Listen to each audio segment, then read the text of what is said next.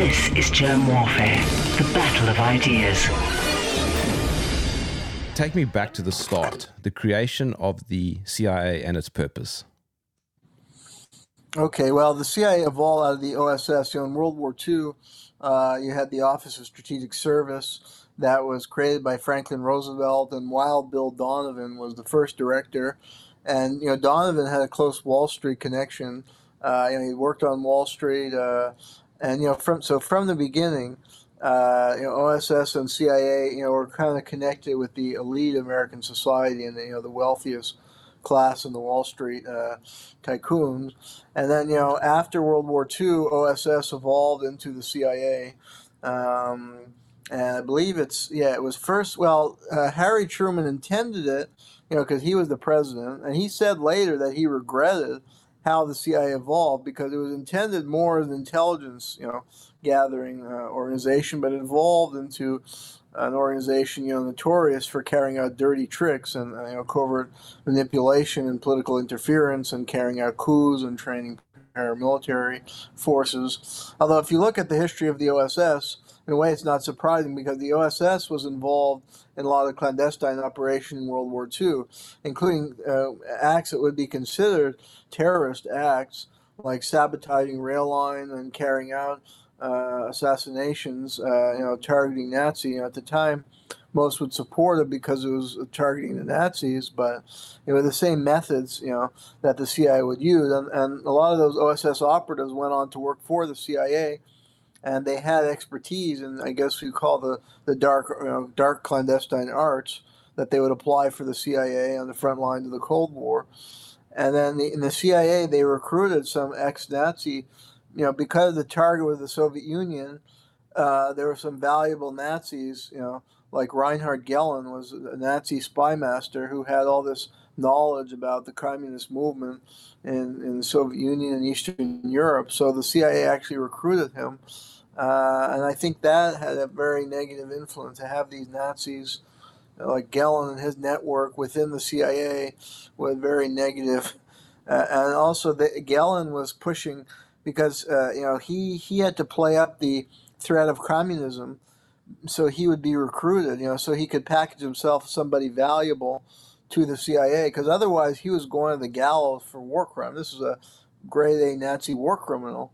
So the Cold War saved him, and he you know promoted a lot of the misinformation. I mean, one feature of the CIA throughout its history that we see up to today is promoting misinformation to the public and you know false threats or false fears about threats uh, that justify foreign intervention.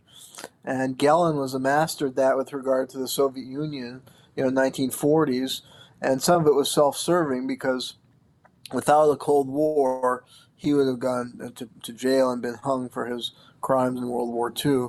And we see, you know, William Burns, chief, I think we discussed this on the radio, that one thing the CIA is doing very actively in the war in Ukraine is promoting disinformation and propaganda uh, to the uh, targeting the United States public. Um, and, and yeah, again, it's deeply embedded in their history to infiltrate the media and to spread uh, you know propaganda to support foreign military interventions or to support the growth of their own budget as being necessary against this evil enemy whose threat is played up. Are you saying that the CIA was created with good intentions and very quickly went bad? Um, I don't think the well uh, on two levels. Uh, on one level, I don't think the intentions were good because the, the United States evolved as a capitalist empire. Uh, you know, from the early period of the 20th century and and especially after World War II, the U.S. really replaced the British Empire. So, I mean, the U.S. is playing an imperial role in the world, and the CIA uh, is at the forefront of that.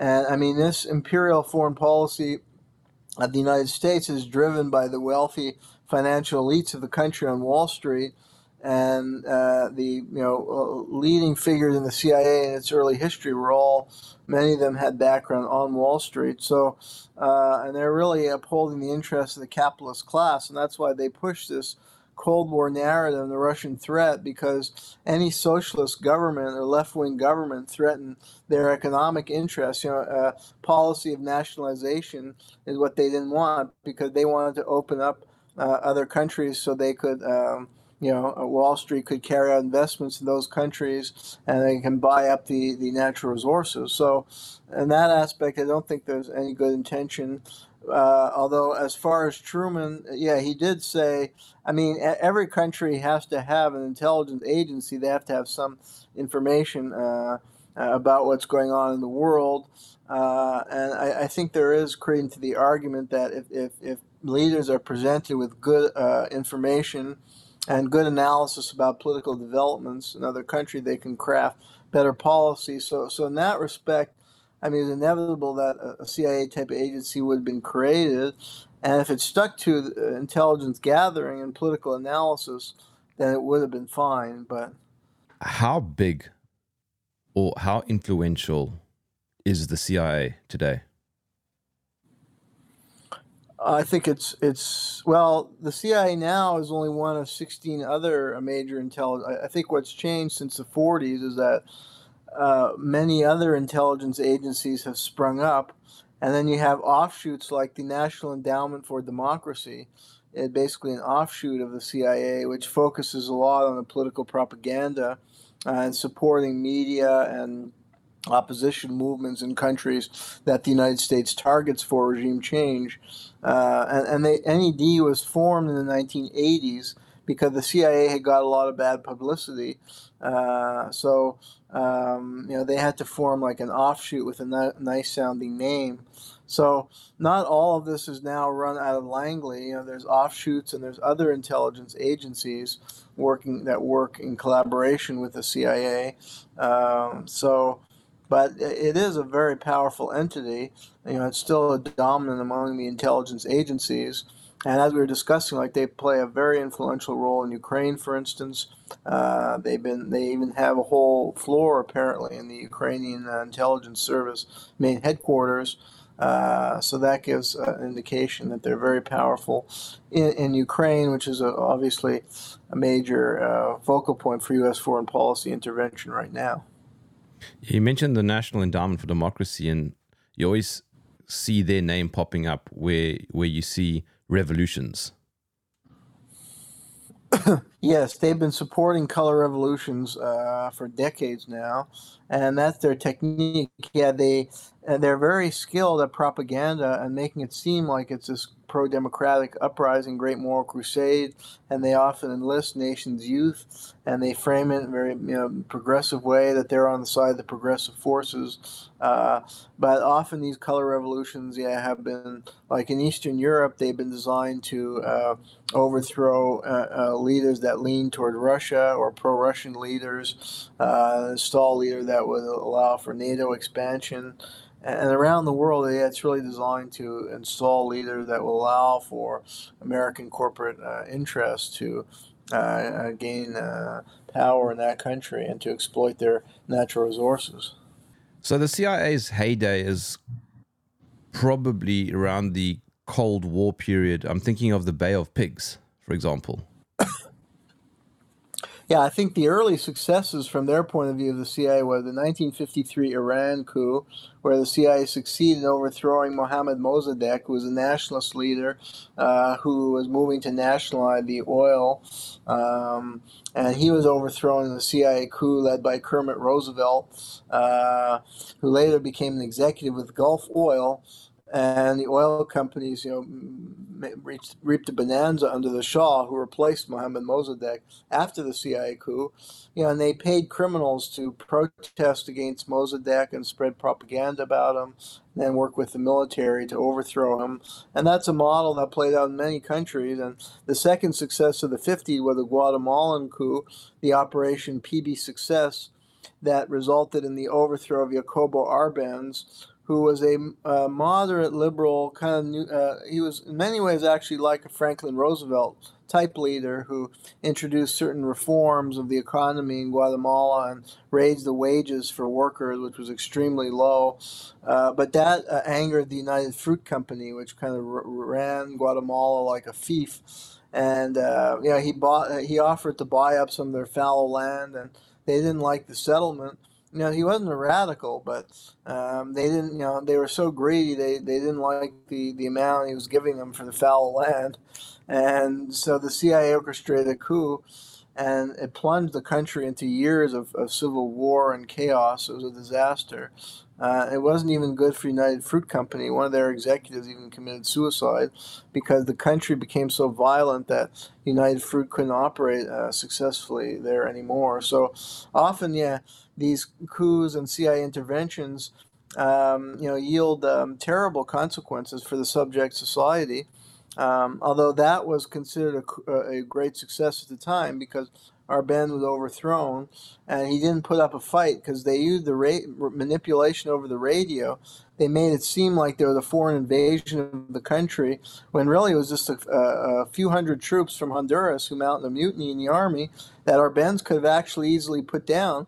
But he was psyched out because the radio made it seem like there was a mass foreign invasion. So they succeeded in overthrowing him. And then, you know, they were emboldened by those successes so they went on to do it in so many different countries. Yeah, in, in Cuba they tried to do it. They had a more radical leader, and actually Che Guevara was in Guatemala because he was traveling around the country and he was a physician, and that's what led to his ra- uh, around Latin America, and that what led to his radicalization. And he's like, what happened in Guatemala will never happen in Cuba. And Cuba, they were more radical and they were also more prepared. So when the Castro government, which was supported by Che Guevara, overthrew the uh, Batista dictatorship, uh, they prepared for uh, a covert intervention by the CIA, which came in the form of Bay of, the Bay of Pigs landing, where the CIA had been training uh, anti-Castro exiles and supporters of the uh, Batista regime to try and overthrow Castro. But Castro and Guevara had prepared the people to defend the revolution of Cuba, which was quite widely supported because it overthrew a, a terrible dictator, and Cuba was ruled as basically a neo colony up to that point. Uh, so they effectively rallied their people to resist the CIA operation. But the CIA tried for years and decades to overthrow Fidel Castro, and uh, they tried to assassinate him many times. And then they carried out a major coup in Chile in 1973, uh, ousting the socialist Salvador Allende and imposing the fascist uh, Augusto, Augusto Pinochet.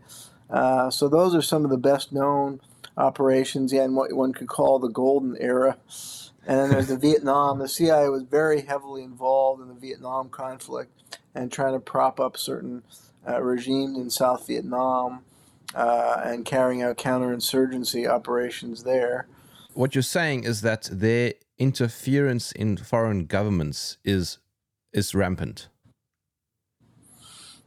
Yes, absolutely. Yeah, there's a, a very good book on the topic is by William Blum called "Killing Hope: uh, American CIA Intervention Since World War II," and he documents dozens of these interventions um, where the CIA is covertly plotting uh, coups.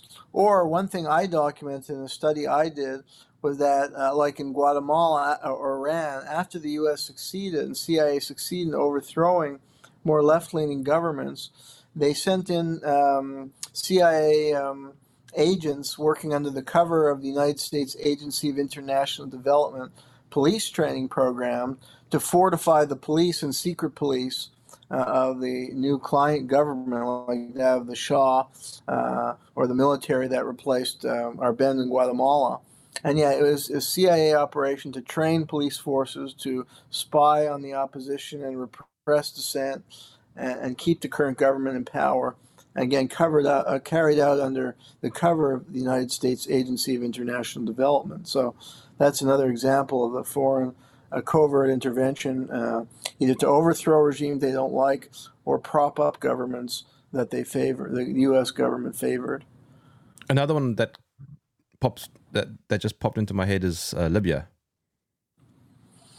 Libya, yeah, there was a long campaign to overthrow Muammar Gaddafi, and there was a lot of disinformation. You know, because Gaddafi came to power in '69, basically a, a bloodless revolution uh, uh, prior to him, there was a King Idris who was basically a pawn of the Western powers, and he you know, controlled the oil wealth for himself.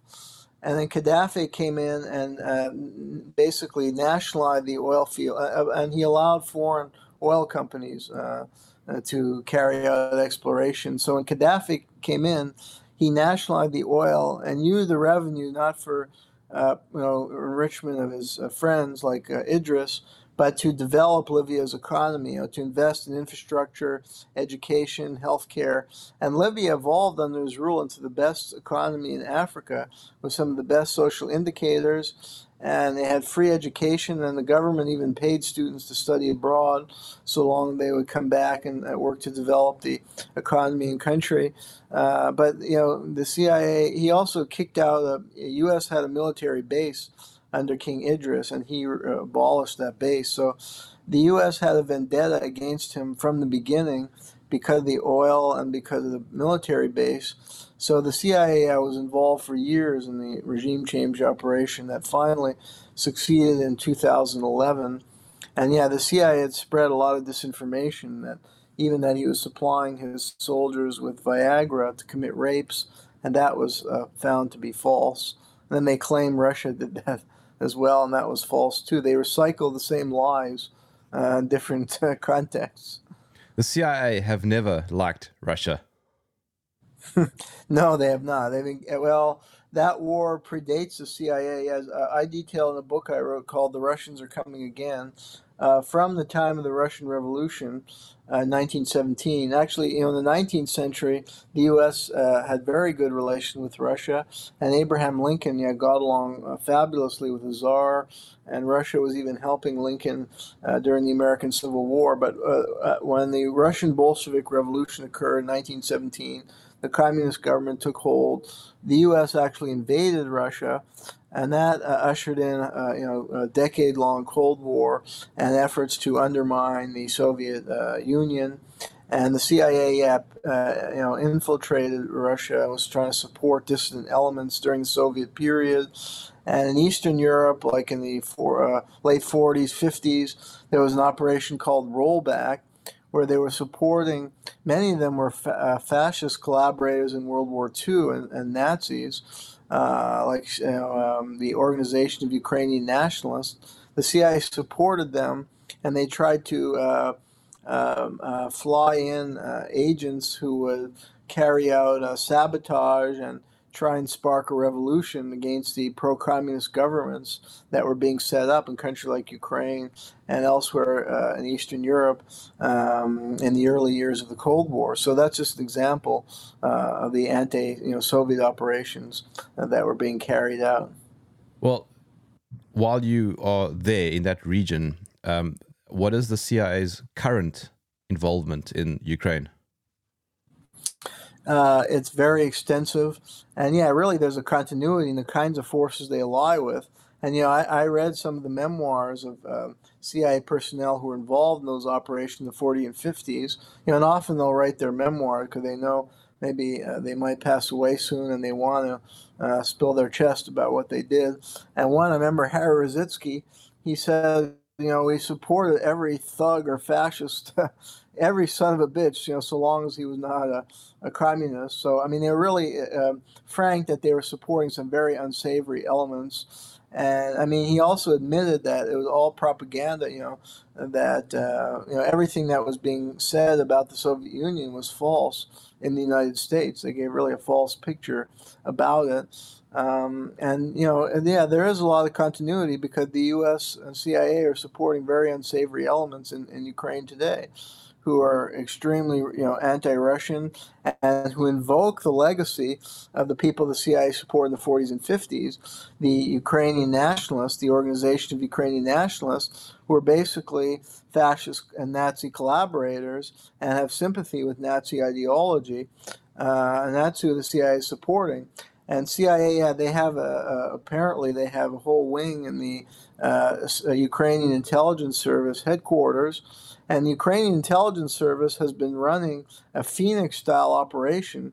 The Phoenix program was a major CIA program in Vietnam to basically identify uh, subversives, you know, who are against the U.S. installed government, and to spy on them and to um, to develop blacklists and to hunt them down and kidnap them. And often they ended up being tortured or assassinated. And many of the people who were caught in these police dragnets, you know, they work in collaboration with local intelligence forces and, and, and police. And they established these dragnets and many were people targeted were civilian officials, even mayors and members of city council uh, or governors who were identified as against the you know uh, or, or pro in that in the case of Vietnam pro Viet Cong or Vietnamese communists. Um, in the Ukraine case, they're targeting people who are affiliated with parties that were banned because the Zelensky government banned 12 political parties. Um, and many of those parties, some are the, the, Communist Party was banned, the Socialist Party, you know, and ironically, they attack uh, Russia for being, uh, you know, propaganda an authoritarian state. Now, there are, I, I, agree that there are authoritarian features of the Russian state, but uh, in Russia, the Communist Party is legal. In Ukraine, is not legal. Uh, in fact, in Russia, the Communist Party is the leading opposition party. But in Ukraine, it's banned, and there are 12 parties that are banned and those parties include parties that support conciliation with Russia. Uh, so those are the people being hunted down, members of those parties. So uh, you you're, uh, could be a victim of these programs just for uh, becoming part of a political party that was very legal prior to the Maidan coup and, and the U.S. involvement. And the CIA is working with the uh, intel, uh, Ukrainian intelligence service to uh, you know, render this campaign more efficient, to develop the blacklist, to develop the intelligence, and then to target people who are identified as subversives. Uh, through, and many are being kidnapped and murdered. There are report many reports of journalists being murdered, of mayors of towns being murdered. There was an article in the New York Times that discussed the special commando units of Ukraine, uh, uh an offshoot of the Ukrainian intelligence service that were planting car bombs in police stations uh, in town that were pro-Russian. So these are uh, acts of terrorism. And the Phoenix program was a state terrorist operation uh, run by the CIA. And uh, unfortunately, the CIA really evolved into a, a terrorist organization, and there's a, a, close symbiosis between the CIA and organized crime that was documented in the Church Committee hearings, which uh, was a congressional hearing to expose CIA abuse in the Cold War led by Frank Church.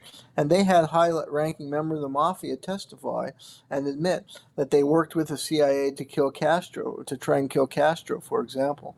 So, unfortunately, CIA uh, started carrying out uh, terrorist acts in collaboration with, with mafia elements.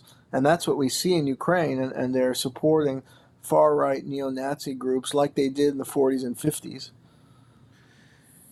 The interesting thing here is whether or not you support left wing or right wing politics, one thing is for certain these guys are anti sovereignty. Absolutely. Uh, and that's what we see. Uh, you know, they're intervening in countries everywhere in the world uh, to undermine their governments they don't like.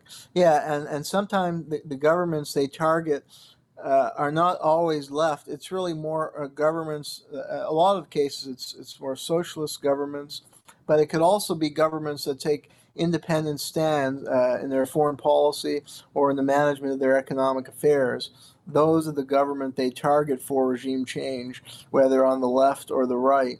Um, and there, yeah, there's just a, a, you know, you'd have to read the Blum book. There's case after case, and unfortunately, the results are often horrible uh, for those countries. And yeah, there have been a few dissidents, like Philip Agee, uh, served in the CIA in South America, and he couldn't stomach it. Like he saw, you know, he worked in Ecuador and Uruguay, and he was helping the police to carry out torture uh, of political opponents of the government and to launch coups and do all kinds of legal things. And at some point, he said, "This is illegal. I can't do this." And he wrote an expose called "Inside the Company." Uh, and he was trying to end this. He thought that they should be prosecuted, and this was against U.S. and international law, and the CIA had to be abolished and a new intelligence agency developed that would abide by the law. Do you know if the CIA has been involved at all in my own country, um, South Africa? That's a very good question. Uh, and yeah, I do know, yes, they have. In fact, I have an article that'll be coming out in Covert Action about Nelson Mandela because he was targeted by the CIA. And in fact, uh, you know, he was public enemy number one because uh, as a young man, he was, I mean, he was part of the African National Congress and he was uh, affiliated with the more radical wing in his youth of the ANC, which was branded as a communist uh, organization. Many, I think, were communists and um, the Rickard brothers. Actually, I knew about this for a long time. This was reported in Time uh, Time magazine the last couple years. There was some articles about it. I knew about it long before because I used to teach at a college in Pennsylvania, and the guy with an office next to me was the nephew of Donald Rickard, who was a CIA agent, and he was the CIA agent who was involved in the operation against Mandela. And the CIA provided a lot of the information to the South African security services that led to Mandela's arrest. Uh, when he was first arrested, and then he ended up spending 27 years on Robben Island. And his case, I think, illuminate that there was a very close connection between the CIA and the South African intelligence service during the Cold War, during the apartheid years. And I think South Africa was valued because of its, its mineral wealth, but as a bastion of anti-communism in the Cold War. And the CIA was concerned about you know communist or socialist governments like in Congo and, and other reg- uh, countries in Africa and felt they had a close ally uh, in South Africa in the Cold War years. As far as the post Cold War, I don't know as much about that, but it wouldn't surprise me if the CIA uh, still has a, a strong influence in South African politics. And just quickly, uh, while we are geographically in this region, uh, has the CIA been involved in other southern African countries that, that you might know of? Oh, yes. They've been involved everywhere. Uh, they were extensively involved. they were extensively involved in Angola, in the Angolan Civil War. That was a major CIA operation after Vietnam. There was a civil war after the Portuguese were overthrown in uh, Angola. You know, it was a colony of Portugal till the 70s, and then a, a civil war developed. And there the MPLA was a more left-leaning group that had support of Cuba and the Soviet Union, and then the U.S. was supporting UNITA, which I think also had support of the Chinese.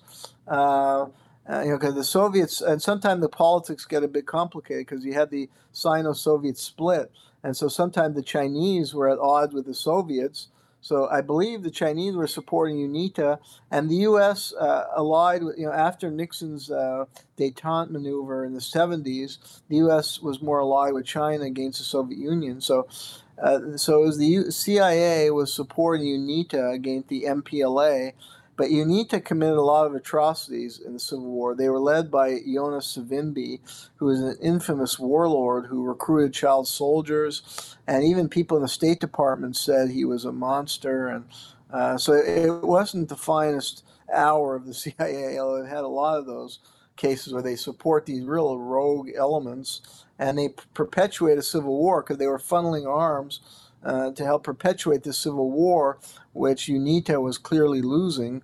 Uh, but it took another, it took 10 or 15 years of war um, uh, for the war to finally end and all kinds of atrocities. Uh, and it could have ended years earlier. And I was in Zambia and a lot of, uh, I met a lot of Angolan refugees from that war. They went to Zambia, but the CIA was involved in Zambia because Zambia had a socialist leader. After they gained independence from the British, uh, 1964, they were led for uh, 25 years or so by Kenneth Kaunda, who had nationalized the copper mines, and he was more of a socialist. And I found information that the CIA was undermining him, uh, especially in the 80s. They were supporting a coup uh, attempt, and then they ended up supporting Frederick Chiluba, who opened up uh, Zambia's economy in the 1990s. Uh, became it was a very corrupt leader who stole a lot of money. Uh, so yeah, a lot of these leaders the CIA were supporting ended up being very corrupt because they were kind of cynical. You know, to ally with a foreign intelligence agency it means it's a kind of person who really is just out for his own power and will sell out his own country uh, and his own people. And those are the kind of leaders that the CIA ends up empowering, like we see with Zelensky, as we discussed, is basically a traitor to his own people and has no morals, is just out for his own fame. Uh, and those are the kind of people, unfortunately, the CIA ends up often empowering, and it's terrible for the people of that country. And just for a little bit longer, let's stay on the African continent. Were the CIA involved in Rwanda? Oh, yes, they were involved very centrally in Rwanda. Uh, and I know quite a bit about that. I had some roommates from that country. Uh, in the 80s, you see, uh, Rwanda, well, Rwanda is a pathway to Congo and its mineral wealth. You know, a lot of the minerals we need for our computers, uh, electronics, come from the mines in Congo. Um, and um, yeah, uh, uh, for years, Rwanda was ruled by Juvenal Habyarimana, who was a Hutu leader, and he was very, although he was closely allied with the French. Although actually, I, I did a lot of archival research on, on these kind of topics, and I found in my research, know, I visited different presidential libraries uh, across the United States. And I believe it was at the Lyndon Johnson Library, I found information that Habyarimana was initially actually supported by the CIA because, because Rwanda, they had a, a battle between the Hutu and the Tutsi. You know, they were ruled by the Belgians and then the Hutu and Tutsi ended up fighting. And initially in the 60s, the U.S. sided with the Hutu because they thought that the Tutsi were more allied with Maoist China, and they thought that the Tutsi were agents of the Chinese. So they supported Habyarimana when he first came in because he was Hutu, and he came in and they uh, they they killed a lot of the Tutsi and expelled them. Then the Tutsi remobilized, but over time the CIA had a falling out with Habyarimana, and he be, and they said he uh, they didn't like how he managing the economy and more state-run economy, and he ended up allying with the French. The French really uh, ended up supporting him uh, extensively. So the U.S. and UK uh, began supporting Tutsi exile. The, the, Tutsi were forced out of the country. Uh, the Hutu dominated a country under Habyarimana. They migrated to Uganda and some neighboring country, but the ones that were key were in Uganda and there was a group around Paul Kagame uh, uh of Tutsi exiles, and the uh, U.S. and UK ended up supporting them. And there was an American named Roger Winter who worked for the. Uh, they use the CIA uses relief aid uh, uh, agencies as a cover. He worked for the uh, I forget the specific name, something Refugee Council, uh, the big you know refugee relief uh, relief uh, organization. He was like the head of that organization, but he was operating under CIA cover, and they financed journals of the Tutsi. and they financed, they brought them together in conferences in, you know, in exile, even in the United States, so they could finance the and helped raise money for Tutsi exiles, some living in the United States, to finance Kagame's group so they could take back power in Uganda. And uh, the ambassador in 1990, Kagame, so Kagame was a Tutsi exile leader, and he was actually a very bad leader. They they had the exiles had a better leader named Fred Rwigema, uh, who was actually a good guy, and Kagame had him murdered. Kagame was an evil man, and uh, he took control over the Tutsi exile group, and he was very close with Ugandan President Yoweri Museveni, who uh, the CIA also supported in Uganda, and they uh, CIA and Winter helped, I believe, to coordinate Kagame's invasion of Rwanda uh, in 1990 that set off the whole conflict and the U.S. ambassador, uh, uh, an example of how the CIA is sometimes at odds with official U.S. government policy in the State Department, because the U.S. State Department in Uganda warned um, that this was an illegal invasion and that they should close the border, but he was ignored.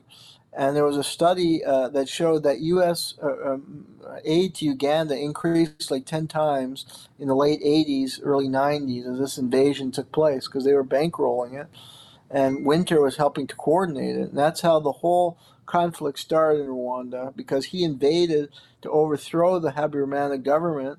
And then there were peace talks in Tanzania that could have resolved the Hutu Tutsi issue and, and some kind of power sharing arrangement was being worked out. But Kagame has shot down the aircraft of Habyarimana to take power, uh, and he was supported all along uh, by the CIA. And then he he committed a lot of the massacre, the Rwandan genocide. They blame it all on the Hutu, but actually he killed Kagame and the, the Tutsi Rwandan Patriotic Front really killed a lot of the people, uh, and then they are the ones that invaded and, and plundered the Congo.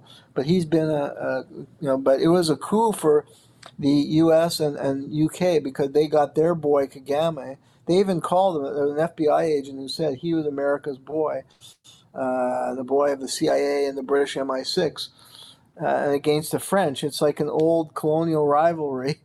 And the US UK scored a major victory by getting Kagame in there, but millions of people of Rwandan and Congolese died in the process. So. What is it that the CIA is trying to achieve by interfering all over the place? Are they are they looking for countries that are just under the thumb of the US government?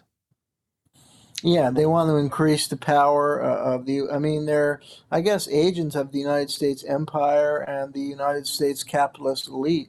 Because, I mean, they, you know, um, even a lot of their front corporations receive funding through, you know, very wealthy individuals. Uh, uh, you know, like the you know, you know, extremely powerful and wealthy family like the Rockefeller family historically uh, supported the CIA and helped finance uh, or fund you know CIA front corporations. Uh, so they're they're really uh, and you know these uh, the the United States is really more of an oligarchy dominated by wealthy.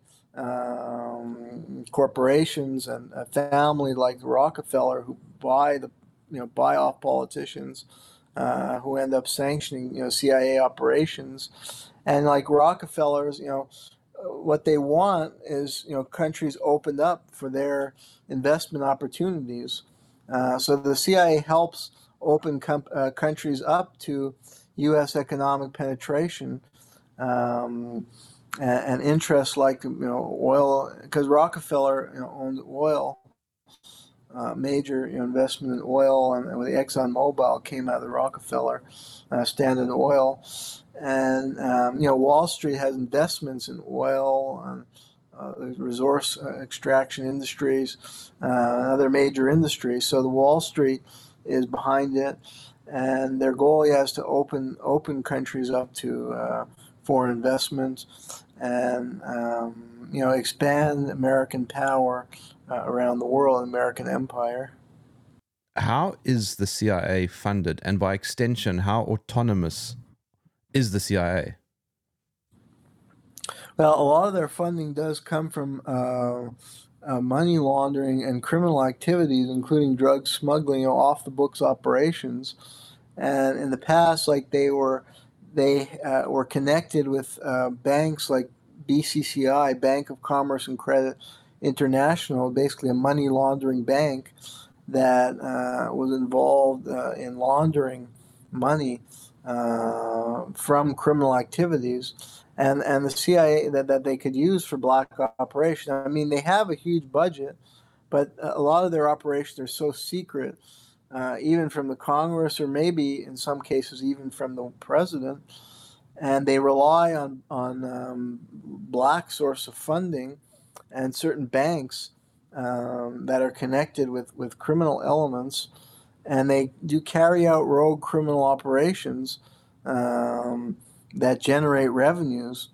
Um, so, um, yeah, the, the BCCI is, is, something is one example. Another is the Nugan Hand Bank.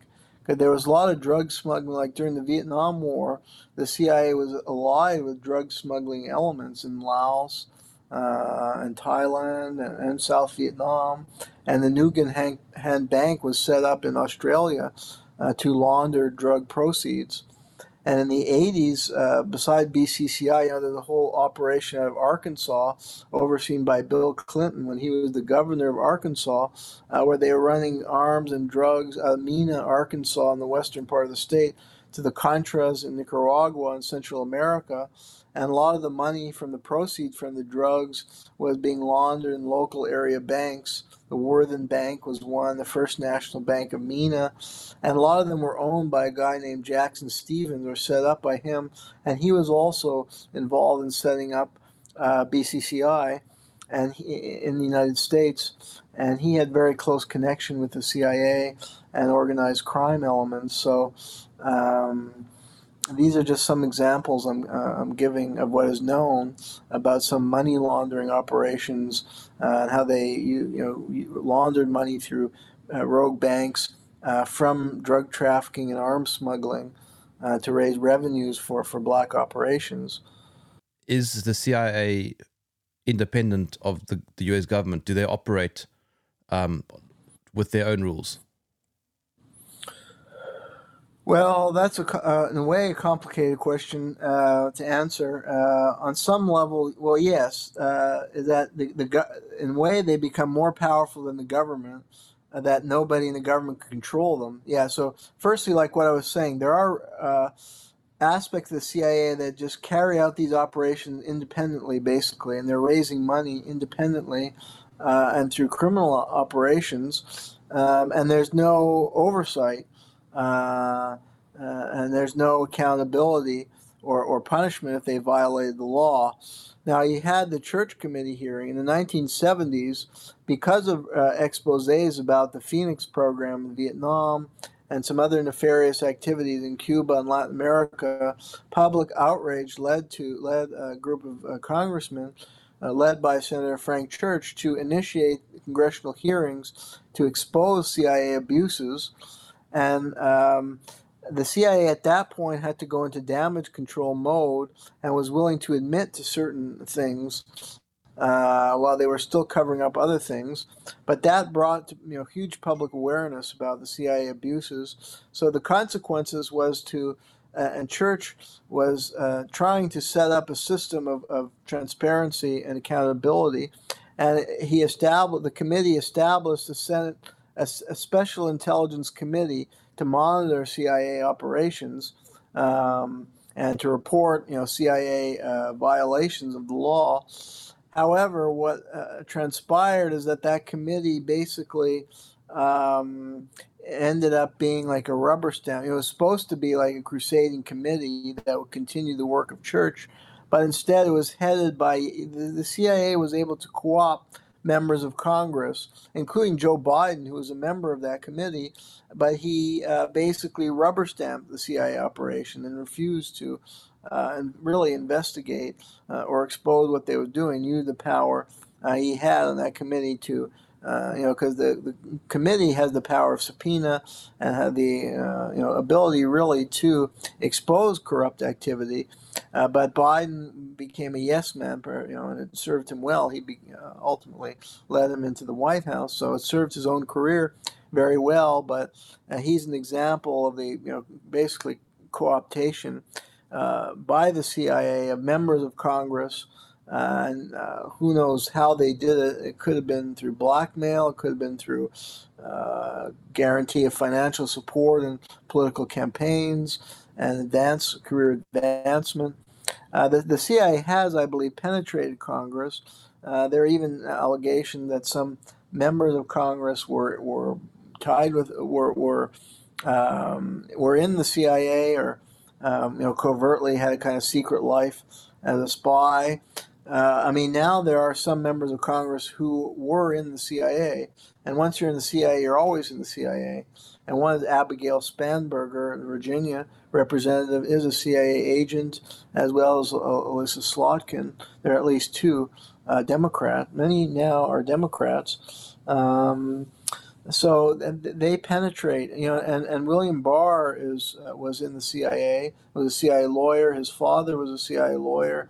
So they penetrate the different branches of the government to look after their interests and to ensure that they're um, protected, even though this congressional committee had been set up to try and uh, expose them and, and kind of rein them in. It didn't work effectively because the people on that committee were either co opted or scared uh, to challenge them in any way, and so they could get away with uh, many, many things.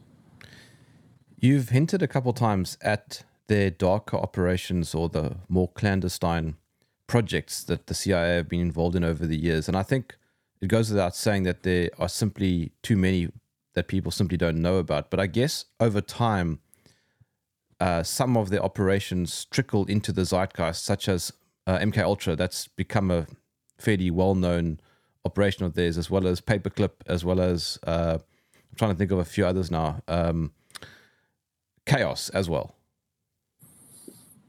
Yeah, some of those were exposed because of the church committee, and I, have called in, in, the pages of CovertAction magazine for a new church committee, uh, which is urgently needed now because I think the CIA has become ever more aggressive in interfering in American politics, as we saw with the RussiaGate affair. Um, but you know, related to those operations that we know about, yeah, MK Ultra was a sinister program of drug testing uh, that was carried out uh, because it was believed that the Chinese uh, were brainwashing American soldiers and had developed, uh, you know, interrogation techniques using drugs to brainwash people. Uh, so the CIA had to get the upper hand on that, and they did all kinds of unethical tests using drugs and you know, psychological manipulation of people, and that was the MK Ultra operation. MK uh, chaos was to spy on Americans, spy on their mail, and that's a violation of, of the U.S. Constitution. Uh, and yeah, Paperclip was another sinister operation to bring in Nazis, like what I was describing with Reinhard Gehlen. They recruited him under Paperclip uh, to join the CIA, and under Paperclip, many Nazi scientists were recruited uh, because of their expertise in missile and bomb building and the head of the uh, American space program, Wernher von Braun, was a Nazi in World War II who had developed the V 2 rocket using slave Jewish labor. And uh, he was recruited under Paperclip and was the first head of, of NASA. And I think they also recruited the Nazi head of, of germ warfare operations, Dr. Kurt Blome. Uh, so some real, you know, sick people who are grade A war criminals were uh, brought and, and assumed uh, you know prominent positions in U.S. weapons uh, systems development and other uh, military uh, programs in the Cold War because of paperclip. So, yeah, the the CIA is just involved with some of the most sinister things imaginable. And of course, the the most obvious propaganda campaign was Mockingbird. Yeah, that was a massive campaign, uh, and some of that came out because of a an article by uh, Bernstein in in Rolling Stone in 1977, where um, it was admitted that you know dozens of media, you know, very prominent journalists, had worked for the CIA, uh, and the CIA really penetrated the major media. And there's another important book uh, called uh, by Frances Stonor Saunders that was about um, how the CIA had taken control over not just uh, you know newsprint journalism and newspapers, but also um, you know uh, intellectual magazines uh, and journals like the Partisan Review and uh, I forget all of them, all the influential you know intellectual journals of the Cold War years were funded by the CIA and they were able to shape the message, you know, to promote uh, Cold War agenda. Uh, so they really had a huge reach as far as intellectual life, and also they penetrated higher education. Uh, and many, you know, universities like Harvard and Yale uh, were penetrated by the CIA, and so they drove curriculums in universities um, as well through the Cold War, and that really continues right up through the present. I suppose the elephant in the room, or rather the panda in the room, is an entire conversation can be had on the CIA's anti China propaganda. Absolutely. Uh, well, yeah, and I was reviewing a book um, that discussed how the CIA was involved from the, you know, the Chinese Communist Revolution took root in 1949 the U.S. government had supported Chiang Kai-shek. You know, China had a civil war, and they were supporting the nationalists under Chiang Kai-shek. And when the communists took over, Chiang Kai-shek went to Taiwan, and the CIA was, you know, they set him up as the leader there, and the CIA was supporting him. And this book I was discussing uh, detailed the role of, of two pilots who were captured. You know, the, the CIA was running black operations into communist China, similar to the Operation Rollback in Eastern Europe I described earlier, where they were running agents with the goal of sabotage and trying to stir up revolution against the communist government. And that's what they were doing in China. They were running agents from Burma and based in Taiwan in clandestine missions to try and uh, foment unrest and destabilize China's new communist government led by Mao Zedong. And there were two pilots. Uh, uh, one was a, and they came from upper class families. One was a graduate of Yale and another Boston University. And they were on one of these missions, but they were captured by the Chinese communists, and they spent like 20 years in jail, in prison in China, uh, before they got out.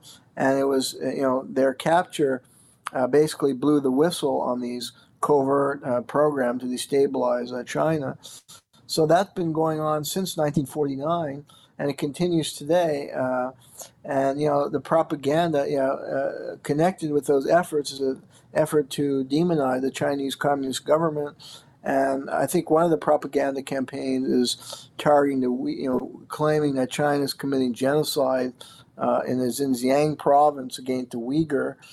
And I mean, it's hard to know exactly what has gone on there, but and there may have been some atrocities uh, committed by the Chinese government, but the context is firstly removed because there was a Muslim rebellion in that province uh, that was supported by foreign jihadist elements. Um, and historically, the CIA was actually supporting uh, Muslim insurgents there to destabilize China. And then, uh, you know, China uh, set up these uh, camps or schools uh, to rehabilitate Muslim uh, extremists and provide them job training. And that then they're charged with committing genocide. and you know, a, a, lot of people have tra- who have traveled there have you know talked to many people yeah. who said things were calm there and yep. didn't report on any of these atrocities. So it, it's really hard for us if we don't live there to know what's going on. But it looks, you know, like there's a lot of fabrication going on, and it's part of a propaganda campaign. And the CIA had been behind that, just like with Russia. They plan articles in the media, and it's just very one-sided. I mean, we know that Russia and China, you know, their governments uh, are not perfect. I mean, any large country, there are going to be some injustices perpetrated by the government, but the propagandist just you know focuses on all the negative, plays it up, maybe either embellishes or completely fabricates atrocity story. We've seen this with both Russia and China, blames the Russian or Chinese government uh, for atrocities they don't commit, for interference they don't commit, and never writes anything positive about those countries. So you get such a dark view. If, if uh, uh you know if you're living in the United States, and, and frankly, most people I, I meet uh, and talk to, whether friends, family, or acquaintances, believe in the propaganda. They think China and Russia mm-hmm. are horrible. They think Putin is the devil, and uh, they really know nothing about those countries. They don't know anything about their history and politics, and they think only negative things about it. They think it's a dark place, uh, and so they end up supporting military interventions against those governments. The U.S. is carrying out in Ukraine via proxy, and they're poised to do in Taiwan. Uh, and uh, the, the, CIA is behind that propaganda, and uh, that that builds hate toward those countries, and just one-sided presentation and, and political analysis. Uh, and the National Endowment for Democracy is a key organization.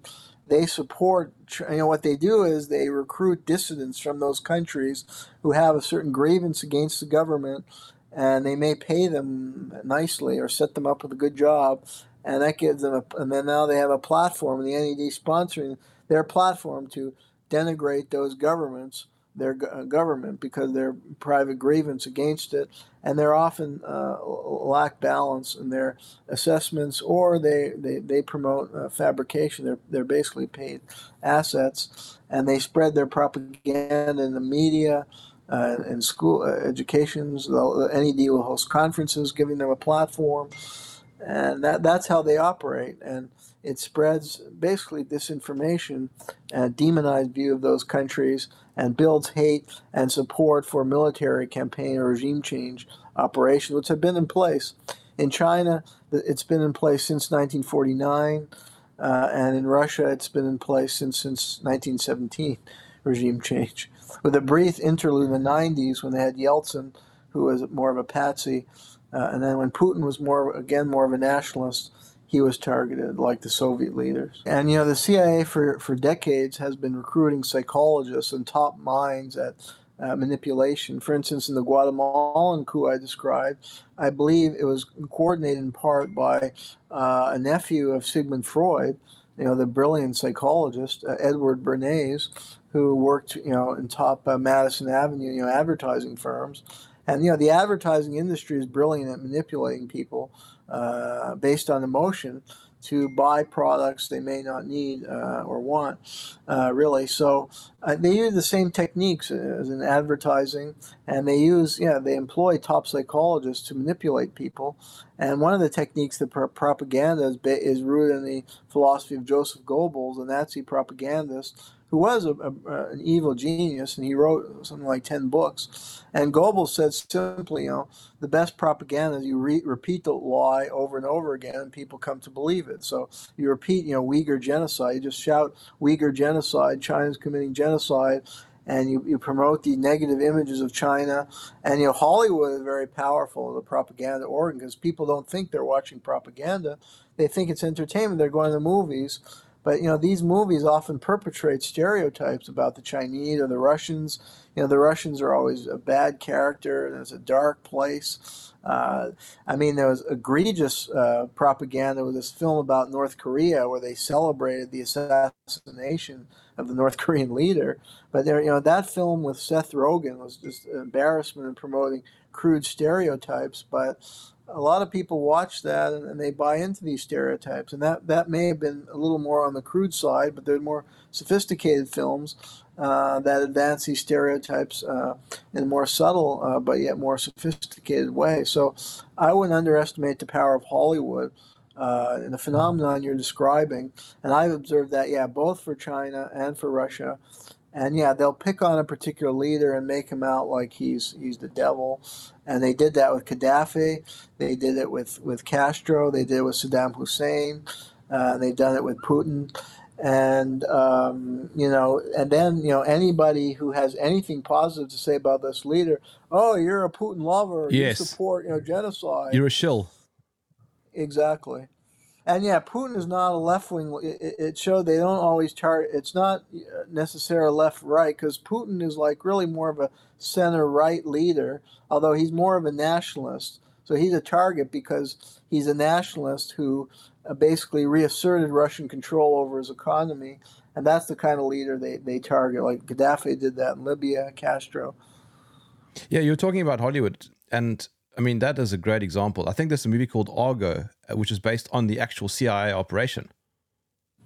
Yeah, and I should note that, and CovertAction did an article about this. Is that the CIA? You know, they're they're they're not stupid. They years ago they set up an office in the CIA to work a liaison office with Hollywood and to promote a positive view of the CIA. I think it they set that up in the early 80s because in the 70s there were some films starting to come out that were very negative about the CIA, and they were worried about you know public relations. So they set up this liaison office, and Argo is cited. And there are a couple books written about this, and there's a website by a British guy named Secker.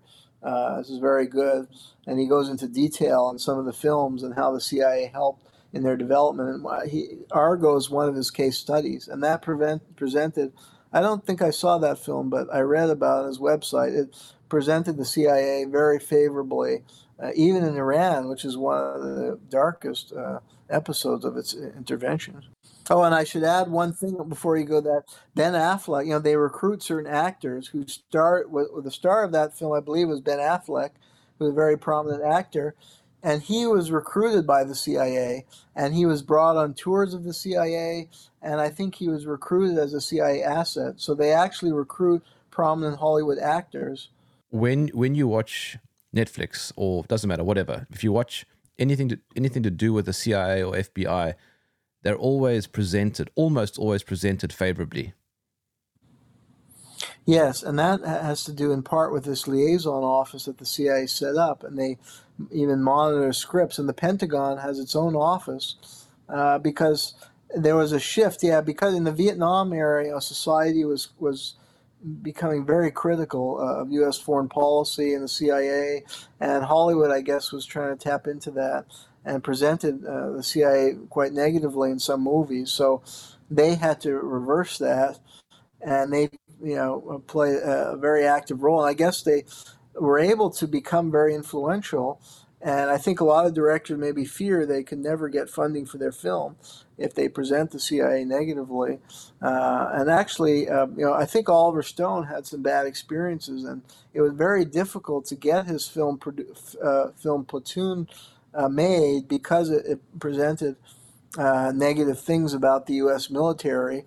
But I guess because he was such a great director, he had uh, some ways of getting that made, and it was very success. But if you're not Oliver Stone, and if you're a young uh, filmmaker trying to get started, doing a negative film about the CIA is, is an, a career ender, and people know that, so they don't even try.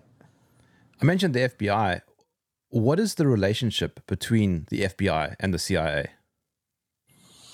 That's a good question. Uh, historically, they have not always they've been adversary. They've hated each other. I mean, while Bill Donovan and J. Edgar Hoover did not get along. I know that, uh, and Hoover didn't get along with other CIA directors. I think they were they were both uh, you know competitive with each other, and uh, you know the FBI, like in the 40s, when the U.S. carried out foreign military operation and spying it was the FBI that was centrally involved. But then they lost that out when the CIA was established, and they uh, were focused only on domestic affairs. And the CIA is not supposed to be involved domestically in any spying or surveillance. But as we know with Operation Chaos, they have. So I think there are turf wars between them quite frequently. Uh, they may collaborate in, in, in some projects, certainly. What were black sites? these were sites, you know, set up uh, during the War on Terror, I think, where they carried out torture. Yeah, I mean that's the odious aspect of the CIA's history that dates back to MK Ultra, where they developed all these manipulation techniques for interrogation and torture techniques, and then they kind of went uh, crazy in the War on Terror, and they set up these black sites for torture, uh, where they're basically carrying out experiments on Muslim prisoners and uh, yeah, there were CIA black sites in Afghanistan. In fact, I just uh, reviewed a documentary about a Guantanamo Bay prisoner, and he was sent to one of those black sites. He was had some kind of passport violation. They suspected him of being a terrorist. And first, he was rendered, you know, he was basically kidnapped and sent to Morocco, where he was tortured by the local authorities. Then they flew him to Afghanistan, the CIA black site in Afghanistan near the Bagram Air Base, and he was subjected to torture where they blasted music. It was dark 24 hours a day, and they were blasting different music all the time. Uh, it was psychological torture, and he was like uh, uh, really uh, messed up because of that. And then they took him to Guantanamo Bay, which I guess is the ultimate black site. They keep them in isolation, and um, you know, uh, there's actually a recent report. A finally they allowed a UN observer into Guantanamo Bay I believe, an Irish woman and lawyer, and she found uh, horrible abuses that they, you know, violation, uh, complete violation of the Geneva Convention, that they were no access to visitors, their family, that they were kept in isolation, things like stress positions, uh, no exercise, no access to proper uh, health care, all kinds of, uh, you know, aspects there, mistreatment there. So, uh, yeah, it, it's, it's a sorry. uh, story, really. And you know, the American Psychological Association was involved in developing some of the techniques they used in interrogation that are considered to be forms of, of psychological um, torture. So, uh, and there is collaboration, you know, with the CIA, and you know, they penetrate, as I was saying, higher education, and they co-opt uh, or fund stu- uh, research by psychologists who end up developing the techniques of manipulation and ultimately torture that are used in war zones or black sites. Yeah, you mentioned the war on terror. Uh, c- could it be argued that 9 11 was a pivotal moment for the CIA? Yeah, and there are you know a lot of theory. The, uh, the other thing the CIA is master in you know false flag operations, where they because they're expert in, in, in, tricking the public and, and psychological manipulation. And for years, I believe they've carried out a strategy of what was called the strategy of tension in the United States, where they may uh, initiate violent or terrorist acts uh, with the goal of uh, basically forcing the public to be fearful of more terrorist attack and to live in fear of violence and terrorism. And it causes the public to suspend rational judgment and sign away constitutional liberties and support legislation uh, that uh, transformed America into a police state or to support foreign military interventions that have no legal basis uh, and destructive wars. So uh, there's evidence that the CIA was involved in manipulation. On what level, we don't know exactly. Uh, on 9 11, the, the official story is not really uh, sustainable. Uh, so there's some form of cover up. Uh, again, we don't know exactly what happened, but there's ground to suspect that the CIA was involved in, in some manipulation as part of the strategy of tension. And then the war on terror, yeah, was bonanza for the military industrial complex and agencies like the CIA. Uh, and you know they were able to further through control of Hollywood and the media, they could further kind of brainwash the public into supporting CIA excesses. Like there were a number of Hollywood movies and TV shows that rationalized torture that the CIA was carrying out, and those were shows supported by the CIA. Like Fox had a show 24 that was very popular during the early year of the war on terror, and that was supporting CIA torture. And then there was another one on Netflix, I forget the name, about CIA agents in Iran. Uh, one guy was turned, but uh, it starred Claire Danes, and I can't remember the name of the show, but that was also, I believe, supported by by the CIA. So they manipulated the public into supporting horrible uh, uh thing like you know torture and um, yeah, you know these kind of criminal activities that have been going on since, unfortunately, since the uh, late 40s. have the CIA actually been involved in anything good?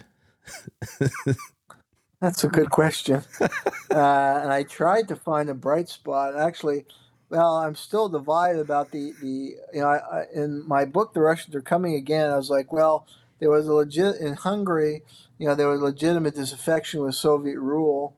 Uh, although I've read other stuff will indicate that the rebellion in Hungary in 1956 was led by pro-fascist elements. Uh, but in my book, I said, uh, well, that that's probably a legitimate rebellion. But where was the CIA? They actually removed because they were supporting these rollback operations to go against the Soviets. But then, when there was a legitimate rebellion, because uh, uh, the the idea was, you know, uh, socialism with a human face. But the CIA never supported the Hungarian rebel in 56 and allowed the Soviet to crush them with tanks.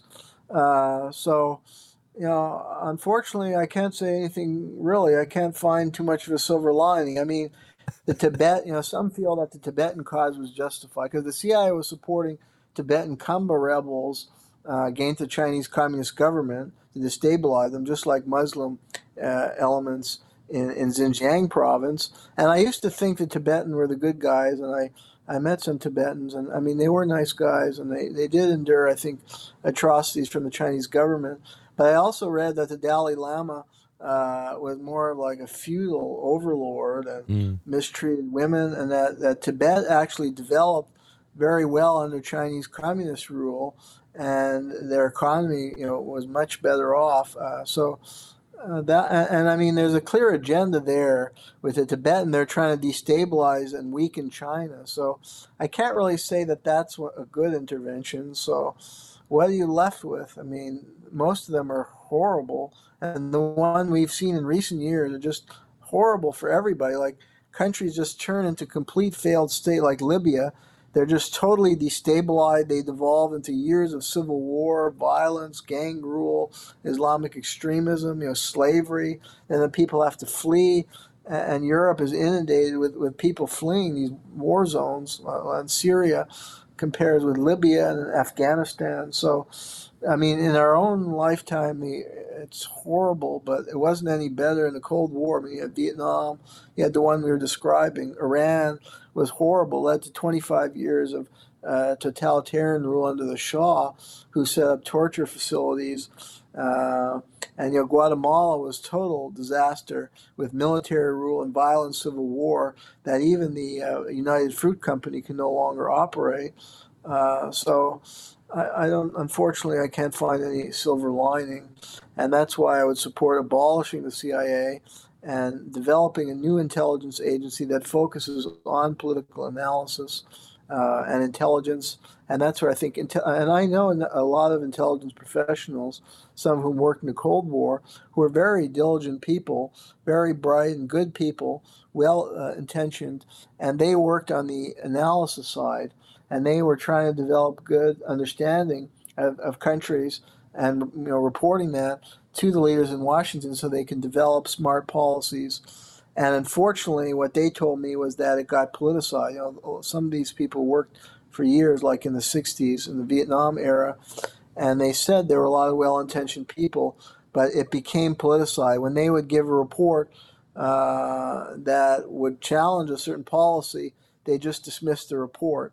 And that um, false reporting came in when, when Bobby Gates uh, my friend Ray McGovern told me that the real end of the objective intelligence analysis came when Robert Gates took over the CIA and basically purged any honest analysts and promoted this, you know, anti-Russia gobbledygook as gospel. And if you didn't say that, then you're basically fired. And he had to leave. Ray was a good man, Ray McGovern, and there are other good people like him who worked as political analysts in the CIA but they purged the good ones, and now it's totally politicized and corrupted. So the agency should be abolished and a new one developed uh, based uh, on that ideal of uh, objective political analysts who will uh, learn about other countries to better inform leaders uh, and guide better uh, public foreign policies. Well, it's obvious that the CIA is not going anywhere. So, what do you see then as the future of the CIA? Well, yeah, it's unlikely that, that, that my vision would come to pass. It would require a mass movement. Uh, the public, unfortunately, is not aware of how the CIA manipulates them, uh, manipulates public opinion, and intervene in conflict like Ukraine. I mean, most people I know uh, support, have support, you know, supported the war uh, because they just they weren't thinking about Ukraine. They didn't know anything about it. And then they woke up to the news that Putin had invaded, and they were told that this madman Putin invaded, you know, got up one day and decided to invade Ukraine, and he was next going to invade Europe, and they believed that. And uh, that's what they knew, so they, they supported what the United States was doing. They didn't know that the CIA had been in Ukraine for many years, that the CIA was behind the coup in Ukraine in 2014 that overthrew the pro Russian leader that plunged the country uh, into a conflict uh, that, that led to the, the. I mean, they didn't even know that there was war going on. Started in 2014, and that, war had started 2014. And just like people in the Vietnam era, you know, the, the anti-war movement against the Vietnam War was very slow to develop.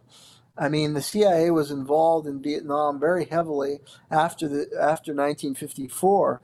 They were involved in propping up and trying to prop up the go- uh, client government of Ngo Dinh Diem in South Vietnam against the Ho Chi Minh government. And you know, Edward Lansdale was a key CIA agent running black operations and propaganda operations. You know, they spread atrocity stories that the North Vietnamese you know, Viet Minh were disemboweling women and committing all kinds of atrocities, which were false, just like they're doing today about uh, China and Russia. Uh, and they were pouring money into the secret police of Diem. Uh, but none of this was known to the American public, uh, who just viewed it as, you know, a fight against communism, and they didn't really understand how the United States got involved in Vietnam, and they were very slow to protest the war. They only started protesting when huge number of Americans uh, got killed. And so the, the, the, same thing would happen. I mean, I think Ukraine, most people are really oblivious uh, to the whole backstory. And it's only if more Americans uh, would get killed, then you'd see large protests. Uh, and those protests could lead to a change in policy. But the U.S. government has gotten smart. They, they understand that they don't want to repeat Vietnam. That's why they rely ever more on the CIA and other covert agencies to try and manipulate uh, political affairs in countries around the world to their liking uh, without having to involve U.S. combat troops. And they know the public won't rebel. So this uh, or, or, you know, and they know that they can count on members of Congress who, because they're part of the executive branch. You know, the U.S. government was set up with a system of checks and balances with three branches of government, but Congress doesn't do its job because they've been co-opted, they've been bought off, uh, and so they know they can get away with it.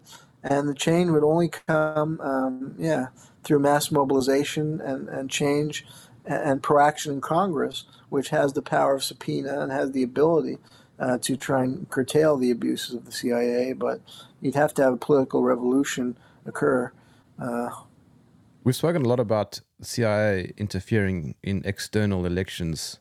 Does the CIA interfere in US elections? I believe so, yes. I believe the CIA uh, was behind the John F. Kennedy assassination. John F. Kennedy was uh, trying to rein in the CIA. Uh, he said he would even want to splinter into a thousand pieces. Uh, he got, gained the anger of people like uh, John Fo- uh, Foster and Allen Dulles. Allen Dulles was the head of the CIA and was involved in the cover up uh, the assassination. I believe Edward Lansdale and, and David Atlee Phillips were two prominent CIA agents involved. So that's an example. They they interfered to assassinate Kennedy mm, and Johnson. They were behind. What's that? And Lyndon Johnson. Well, they supported Lyndon Johnson was a champion of the CIA mm. and uh, hawk, so he, they favored him. And then when Robert Kennedy in '68 came to challenge Lyndon Johnson, and was going to investigate his brother's murder and was going to again try and rein in the CIA. Boom, they took Kennedy out. And I think any leader knew that if they challenged the CIA, uh, they would be killed. So that's a form of interference. Then you have the Russia gate. Yeah, now, then if you look into the background, uh, many uh, presidents since Kennedy was killed had deep connection with the CIA and were basically stooges of the CIA. George H.W. Bush was the head of the CIA. He was a central figure in the Iran Contra affair. He helped uh, to. Uh, he was involved in overseeing a secret team of, CIA, of rogue CIA agents who carried out criminal activities to raise money for black operations, including the smuggling of arms illegally to the Contras in uh, Nicaragua, because that was banned. Congress banned U.S. aid to the Contras, who were a, a counter-revolutionary fighting a left wing uh, Sandinista government. Aid to them was banned. George Bush and his group uh, raised black funds to and, and, illegally arm the Contras in a major covert operation of the 80s. And they were involved in drug trafficking, all kind of criminal activity. Bill Clinton was a key figure in the Iran Contra affair because he was the governor of Arkansas and allowed Arkansas to be a CIA proprietary, where they used as a launching pad at a Mena for those black flights of arms and drugs, and he helped mon- launder the drug money in the banks. And his friend, like Jackson Stephens, who's one of the big bankrollers of Clinton's political career, uh, Clinton was recruited as a CIA asset in 1968 or so when he was a student at Oxford. This was uh, pointed out and admitted by Cord Meyer Jr., who was a, prominent figure in the CIA, that Clinton was a CIA asset. He was recru- recruited with Strobe Talbott on a mission into the Soviet Union to smuggle the memoirs of Nikita Khrushchev, who was anti Stalin. Then you have Barack Obama, whose mother was very likely in the CIA, uh, who worked in Indonesia for USAID and Ford Foundation in anti communist operations and was involved with um, uh, microfinance lending to pry people away from the Indonesian Communist Party and get them to support the Suharto government, what the CIA had put in in a, in a coup. So you have all these presidents who are either CIA directors, assets, or their family uh, worked in the CIA, and were very likely there. You know, I mean, it's not known for sure about Obama, but it's believed that he was a CIA asset. And Leon Panetta said of Obama, he gave the CIA everything it wanted when he was the president. So. Uh, so the CIA runs these people, and then the RussiaGate, if they don't like them, they'll manufacture a scandal. And yeah, and it's the same kind of leader they don't like. You know, they didn't like Trump for their own reason. Uh, uh, you know, uh, and they manufactured the RussiaGate. And you know, the, the I had an article and that's a, an example of, of political interference in, in American politics, Russiagate. That was a manufactured scandal to brand Trump what everyone thinks of him. He was not a Russian agent. That was entirely manufactured uh, propaganda. And the key figures in the Russiagate was John Brennan, uh, very likely Hillary Clinton, and the Clintons have deep ties with the CIA, and Barack Obama. Although the um, Durham report, uh, I had an article that that was in part a cover up, although it did. Uh, it was a valuable report in showing the Russiagate to be a fraud, you know, this Durham investigation by Special Investigator John Durham, but it did not address the CIA's role in Russiagate and the role of John Brennan, the CIA director, as well as potentially Obama and um, and Hillary Clinton and other CIA figures. So, uh, yeah, I, I, think Russiagate is a prime example of CIA uh, interference in American politics. Jeremy, how can I follow your work? Uh, you can uh, read our magazine at www.covertactionmagazine.com. And you can visit my website at www.jeremykuzmarov.com. Yeah, and I have a book coming out on Bill Clinton. I, I researched his career for many years because I've lived in Oklahoma with borders in Arkansas, uh, where he was the governor, and I did quite extensive research on the period when he was the governor and the Mena affair and that's when I found out uh, his connection with the CIA. Jeremy Kuzmarov, thank you for joining me in the trenches. My pleasure.